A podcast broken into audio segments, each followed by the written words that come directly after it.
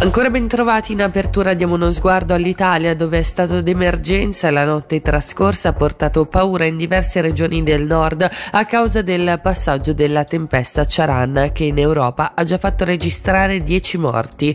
Tre sono le vittime al momento registrate in Veneto e Toscana dove ad essere colpita maggiormente è la zona di Prato con scuole e ospedali chiusi a causa di torrenti e fiumi esondati. Stando alle previsioni meteo la tempesta continuerà fino almeno a domenica.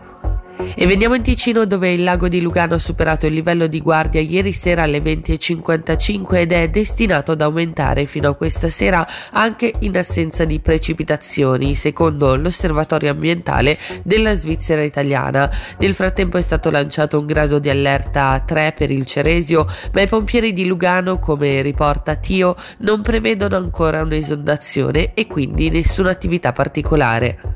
Si aprirà il 22 novembre alle Sise Criminali di Lugano il processo nei confronti del ventenne portoghese alla guida della macchina che il 12 febbraio del 2021 si schiantò a Grancia, causando il decesso di una diciassettenne del luganese e il ferimento di altri tre giovani. L'accusa ipotizzata in via principale è di omicidio intenzionale per dolo eventuale. A presiedere la corte sarà il giudice Amos Spagnamenta, lo riporta la RSI.